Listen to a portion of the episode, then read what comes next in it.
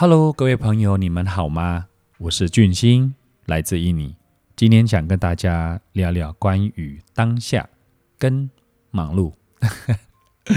我想不晓得你有没有最近遇到一些朋友哈，然后就第一句话问你的是：“诶，你好吗？”然后第二句跟你说：“最近在忙什么？”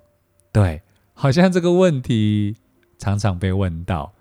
那这个问题你习惯了吗？嗯，我觉得我已经习惯了哈。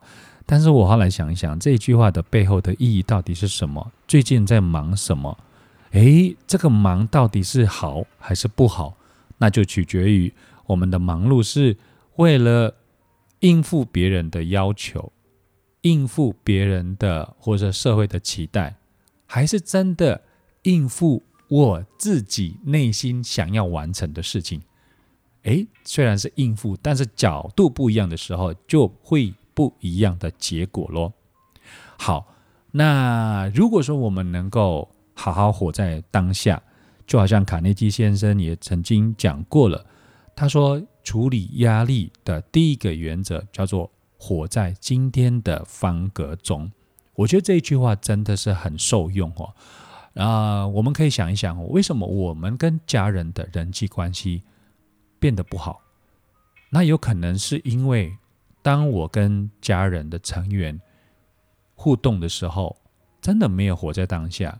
聚餐的时候、吃饭的时候，各自拿自己的手机划手机、看视频，或者说甚至于跟在远端的朋友互动，传来传了去的讯息，难怪我们的家庭的成员的这关系当中会产生紧张。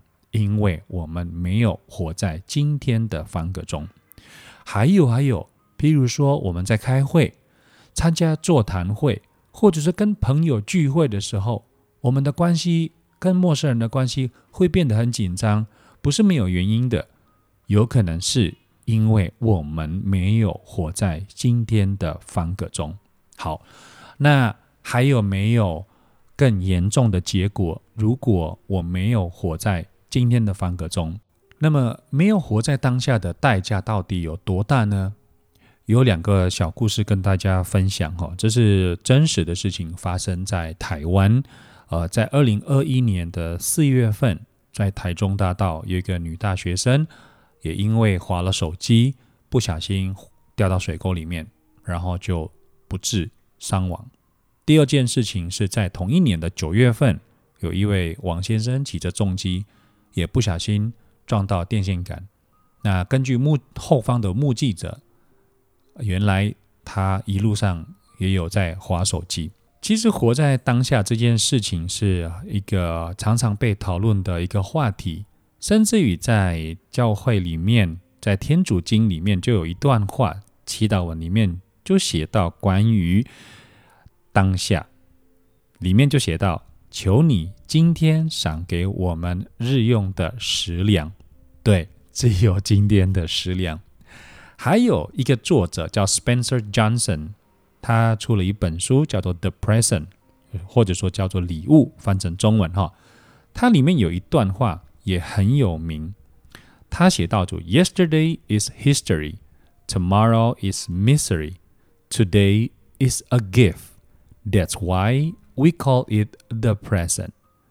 昨日是历史，明天是未知，今天是礼物，所以我们称现在为礼物。